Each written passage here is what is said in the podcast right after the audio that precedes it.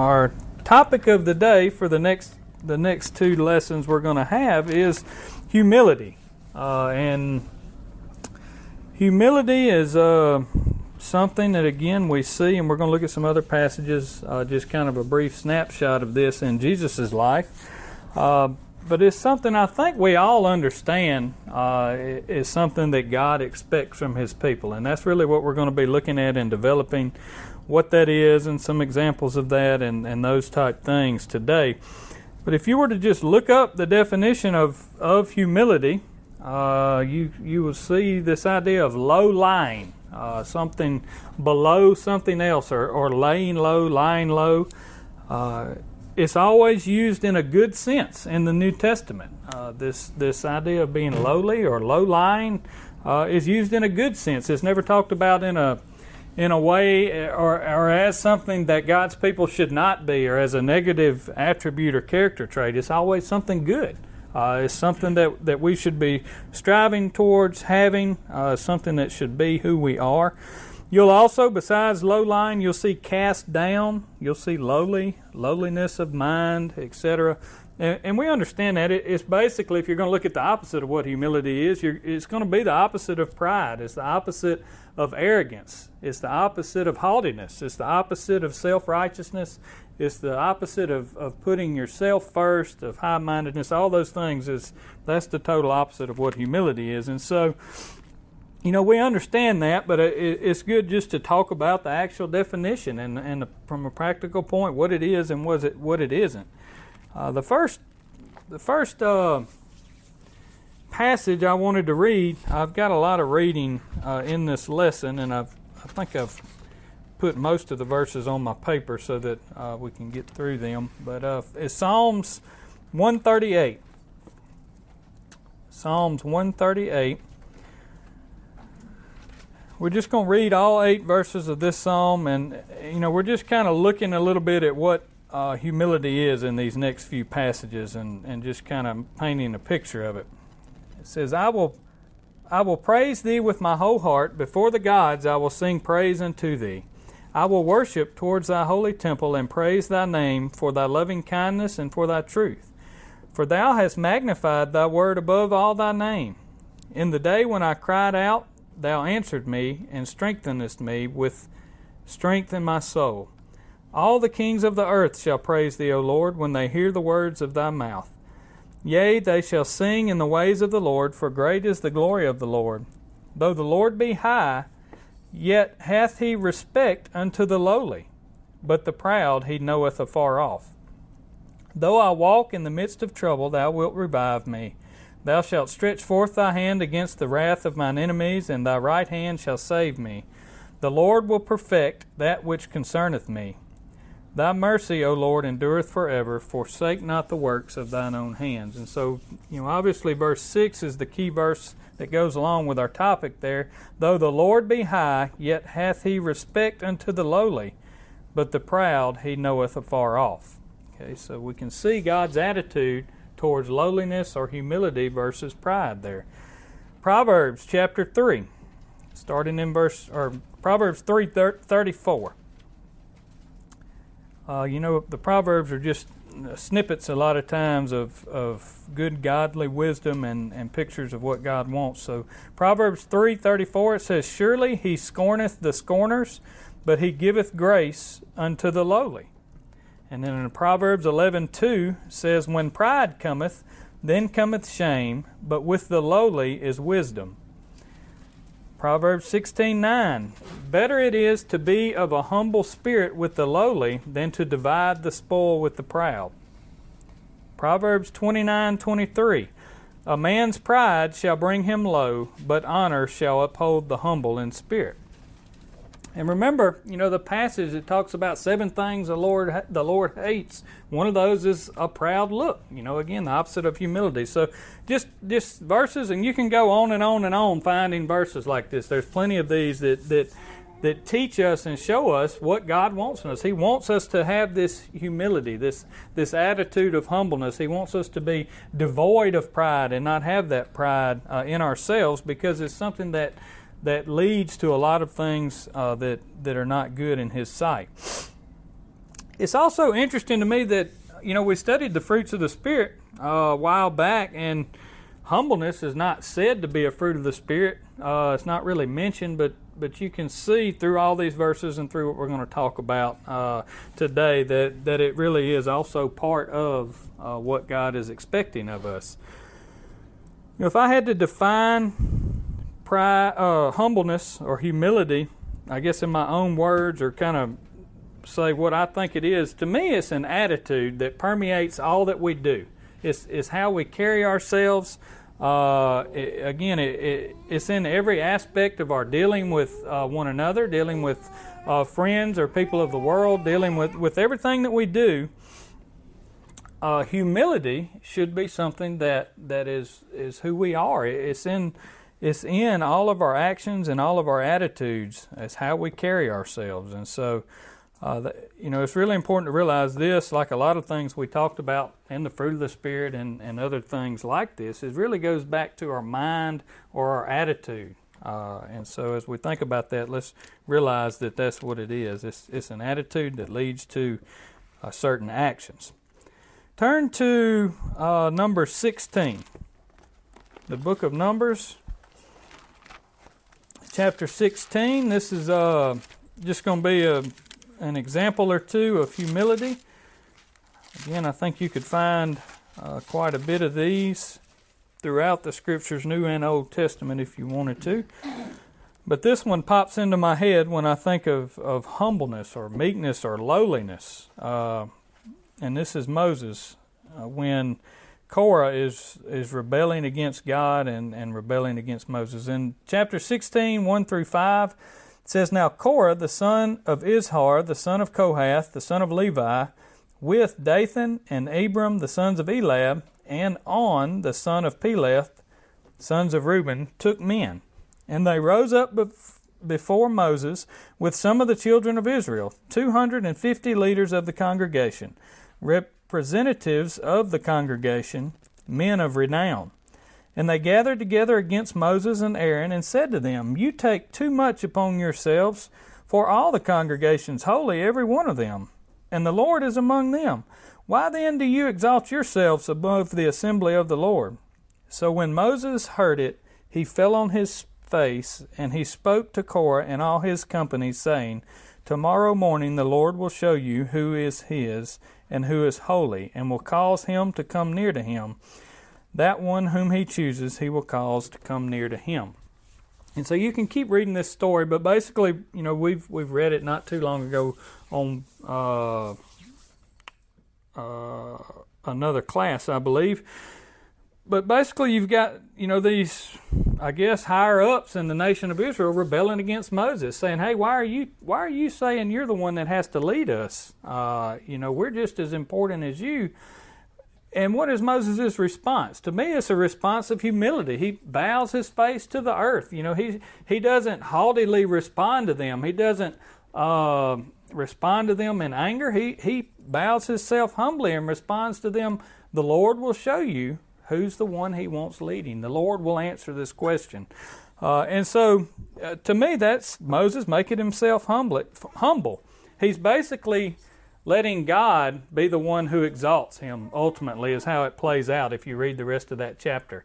Uh, and so, I thought that was a good example for us to think about when we talk about humility.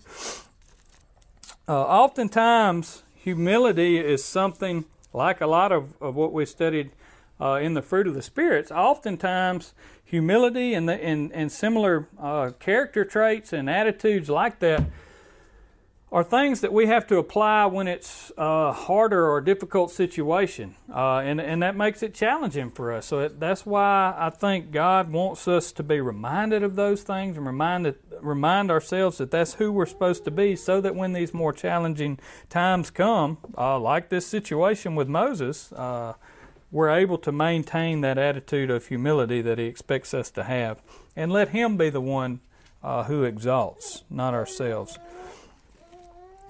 Jesus, of course, as we just sung in that song, uh, was a good example of humility for us to look at and for us to mimic. Um, in Zechariah 9 9, there's a prophecy about him. It says, Rejoice greatly, O daughter of Zion. Shout aloud, O daughter of Jerusalem. Behold, your king is coming to you. Righteous and having salvation is he, humble and mounted on a donkey, on a colt, the foal of a donkey. So here the prophet is describing Jesus, uh, and one of the things in that passage is humble. And we see that again, Jesus saying that about himself in Matthew chapter 11. Matthew 11, uh, 28 through 30. it says, Come to me, all you who labor and are heavy laden, and I will give you rest.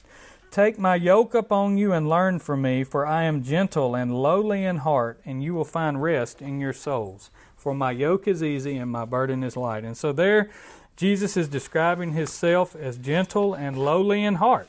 This, this is the attitude we're talking about, we're supposed to mimic. Flip over to Philippians chapter 2. Philippians chapter 2, again talking about Jesus, uh, verses 5 through 8. And we'll look at some more verses there a little bit later. But Philippians 2, starting in verse 5, says, Let your. Uh, that's the wrong chapter. 2 5. It says, Let this mind be in you, which was also in Christ Jesus, who being in the form of God did not consider it robbery to be equal with God, but made himself of no reputation, taking the form of a bondservant and coming in the likeness of men. And being found in appearance as a man, he humbled himself and became obedient to the point of death, even death on the cross. Okay, and so we'll look at, at some more verses following that in a little bit. But uh, again, just want to point out this is who we're imitating. This is our Savior. Uh, Paul here tells us in verse 5 let this be our mind that we humble ourselves, uh, that we are. Uh, that we have this attitude of humility, that we are a humble people.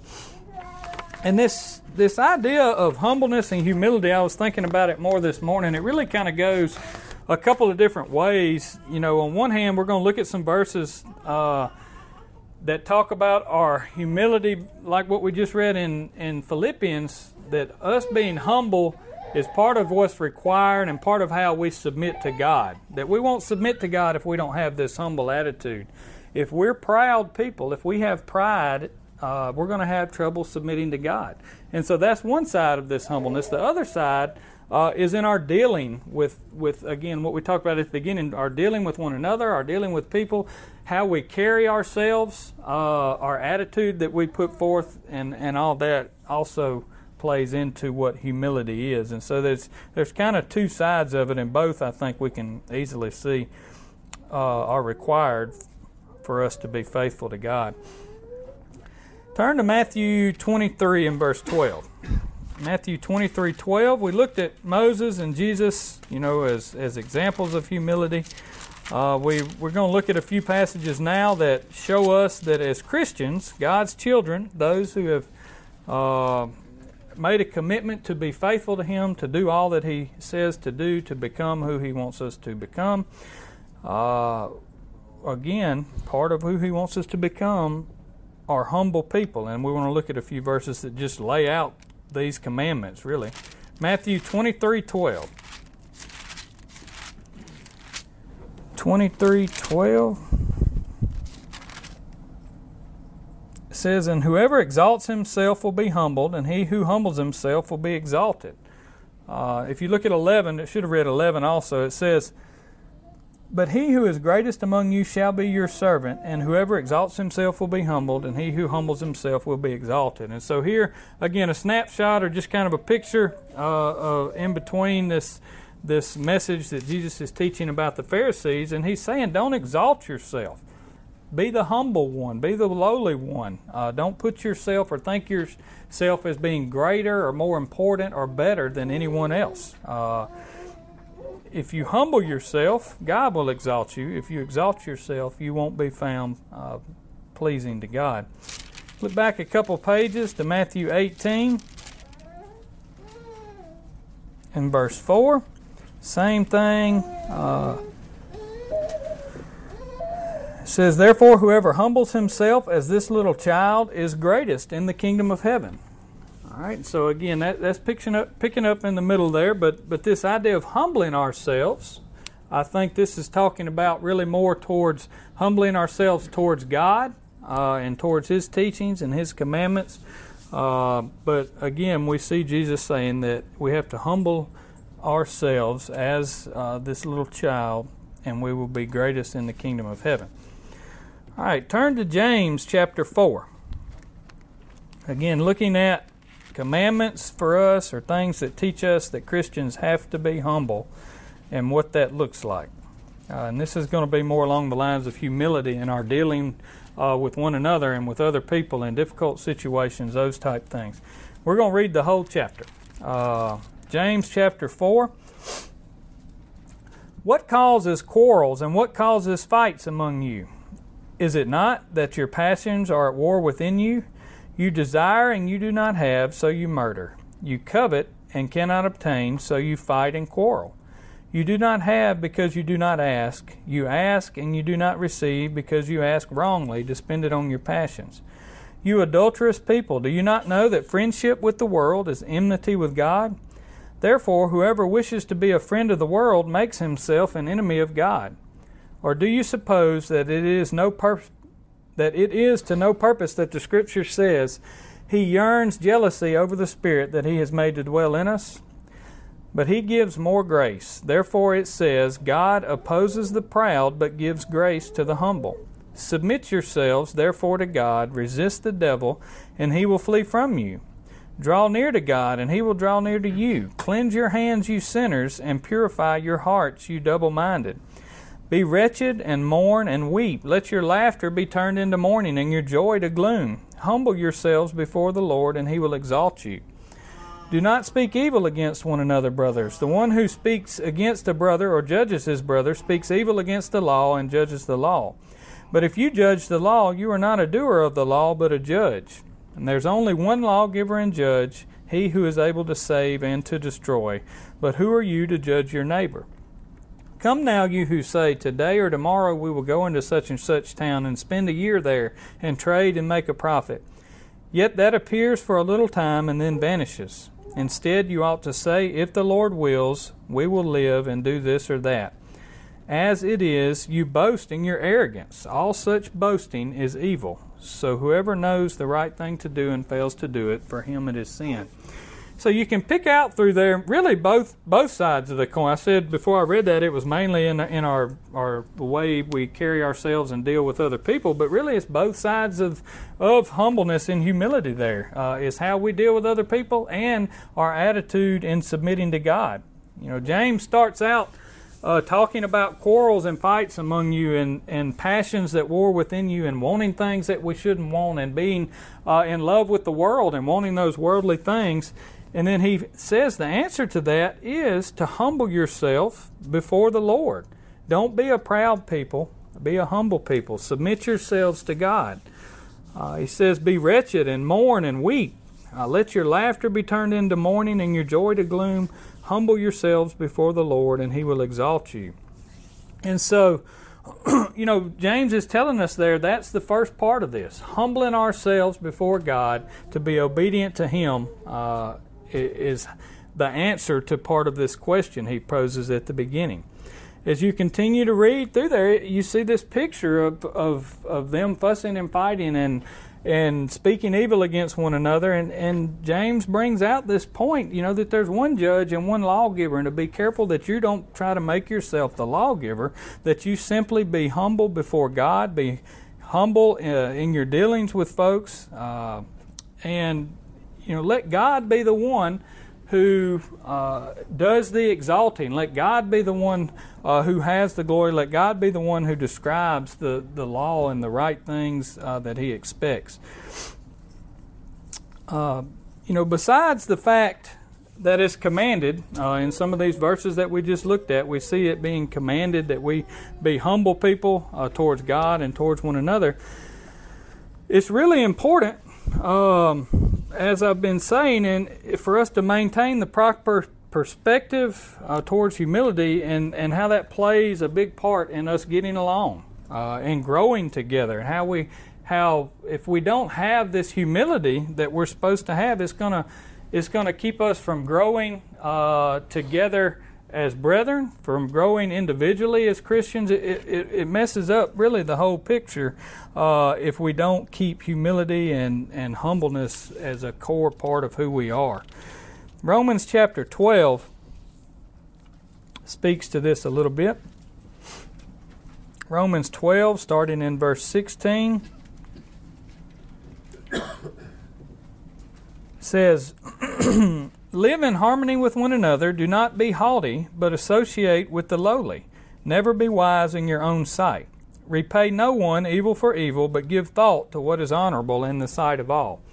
If possible, so far as it depends on you, live peaceably with all. Beloved, never avenge yourselves, but leave it to the wrath of God, for it is written, Vengeance is mine, I will repay, says the Lord. To the contrary, if your enemy's hungry, feed him, and if he's thirsty, give him something to drink, for by so doing you will heap burning coals on his head. Do not be overcome by evil, but overcome evil with good. So, here, when I read this, um, you know, I think of what we read in Moses uh, earlier and Korah, you know, and how Moses was simply fine with letting God be the one to show who was the right one. And, and we can be the same way. Uh, in situations similar to that. Uh, and so, you know, I think that that, that passage uh, and thinking about what we saw with Moses and thinking about what we're supposed to be today all ties together in my mind. Turn to 1 Peter chapter 3. 1 Peter chapter 3, starting in verse 8. It says, Finally, all of you have unity of mind sympathy, brotherly love, and a tender heart, and a humble mind. Do not repay evil for evil or reviling for reviling, but on the contrary, bless, for to do this you were called, that you may obtain a blessing. For whoever desires to love life and see good days, let him keep his tongue from evil and his lips from speaking deceit. Let him turn from evil and do good, and let him seek peace and pursue it. For the eyes of the Lord are on the righteous, and his ears are open to their prayer, but the face of the Lord is against those who do evil. Now, who is there who will harm you if you are zealous for what is good? But even if you should suffer for righteousness' sake, you will be blessed. Have no fear of them, nor be troubled. But in your hearts honor Christ the Lord as holy, always being prepared to make a defense to anyone who asks you for a reason for the hope that is in you yet do it with gentleness and respect, having a good conscience, so that when you are slandered, those who revile your good behavior in Christ may be put to shame. For it's better to suffer for doing good, uh, if that should be God's will, than for doing evil. Okay, so again, kind of the same thing I was I was trying to put together with Moses and, and with what we read in Romans here I feel like you see the same thing. You know, he starts off, Peter, saying, All of you have unity of mind, sympathy, brotherly love, a tender heart, and a humble mind. Don't repay evil for evil or reviling for reviling. And, and as you keep reading through that, you see this picture of us as Christians being uh, holy and being righteous and being required to be that way. And when trouble comes, verse 15 says, Always be prepared to make a defense to anyone who asks you for a reason for the hope that is in you. And so be able to uh, defend uh, your beliefs and your position and your trust and your faith in God, but do it with gentleness and with respect. Do it with humility. Do it with the right attitude uh, so that you can have a good conscience, so that when you're slandered, people talk bad about you, they, it really won't stand. It won't hold water because they know and can see the way that you have lived. They see the way you carry yourself. They see the way you deal with one another, uh, and it will put them to shame. And so, again, just just tying all of those things together. Flip over a couple pages to 1 Peter chapter five. 1 Peter chapter 5. This this passage really uh, speaks pretty strongly to me about how much uh, humility and humbleness should be a part of a Christian's uh, demeanor and who he is. It says, Likewise, you who are younger, be subject to the elders. Clothe yourselves, all of you, with humility towards one another, for God opposes the proud but gives grace to the humble. Okay, and so this idea of clothing ourselves with humility. All right, if we're clothed with something, what is that? People are seeing that, right? People see what you wear. And so I think that's what uh, Peter is saying there. That's how he is describing how much humility and humbleness should be as a part of us. You know, people should be able to see that from the outside um, because we're clothed in it. so, if we're going to, you know, make application of this, we've been doing that all all along the way. Um, but but just to kind of draw these points together, again, I I believe this this idea of humility and humbleness is something that is that is an attitude. It's something that permeates all that we do. It's something we must be clothed in. And I think, at least me personally, uh, I have found that it's something that, that I struggle with, and I feel like I've seen, you know, this play out time and time again in my life and in other people's life. That it's something that that we struggle with when uh, things are either going really good for us and we become haughty and think we've got it all figured out, or also when things are going terribly bad for us and we'll tend to lash out at times and and and not carry this humble spirit uh, that we should have. And so you've got to guard for it at, at both extremes, really. Uh, you can't become haughty and proud when things are going really good for you, and when things are going really bad, you can't lose that humility uh, and and lash out in ways that aren't gentle, in ways that, that aren't kind, because again, that that's uh, not who God wants us to be. And so it can be a struggle. At least it has been for me both ends of that, and, and we have to guard uh, for that. You know, we can easily become haughty or overconfident or prideful when things are going really good for us. You know, we can say, "Hey, look, look at me! I got this going on. I, am doing these things. It's working. Look how well I'm doing. You know, I've got this figured out." And and that when we start to think that way, uh, we're drifting away from the attitude that God wants us to have, uh, and it can cause us uh, problems. And also, you know, when when situations get difficult or we have to work through difficult situations, you know, we can sometimes become prideful, or at least I have. Uh, we can become overconfident. Uh, we can become arrogant in how we approach the situation.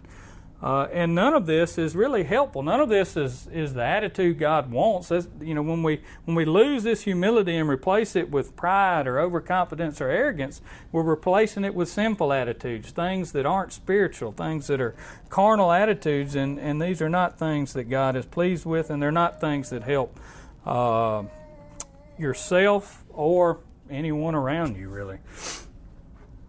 All right, so turn back to Philippians.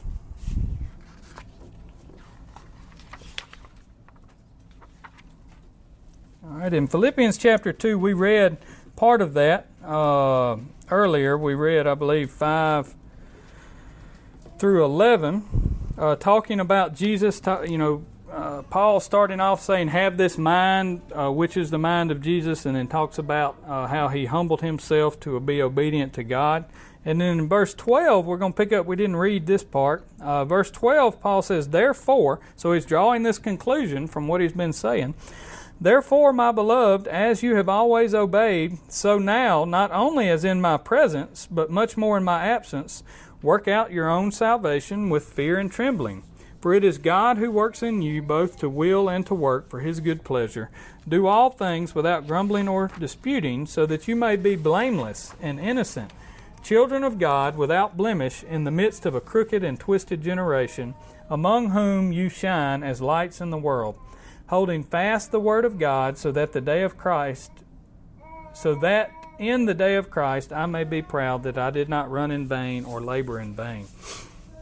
And so the conclusion, you know, that Paul's making there from, from bringing up Christ as an example, telling us that's the mind we need to have, the conclusion he's making there uh, is to have this humble attitude of obedience, the same one that Christ had. Uh, that we are obedient to God, that we maintain this attitude of humility uh, without grumbling or disputing. And, and that if we do that, that makes us blameless and that makes us innocent in His sight. You know, children of God without blemish in the midst of a crooked and twisted generation among whom you shine as lights. And so, again, tying all this together, trying to make application of uh, how we're supposed to be humble and people and have this humility. Turn to 2 Corinthians chapter 10.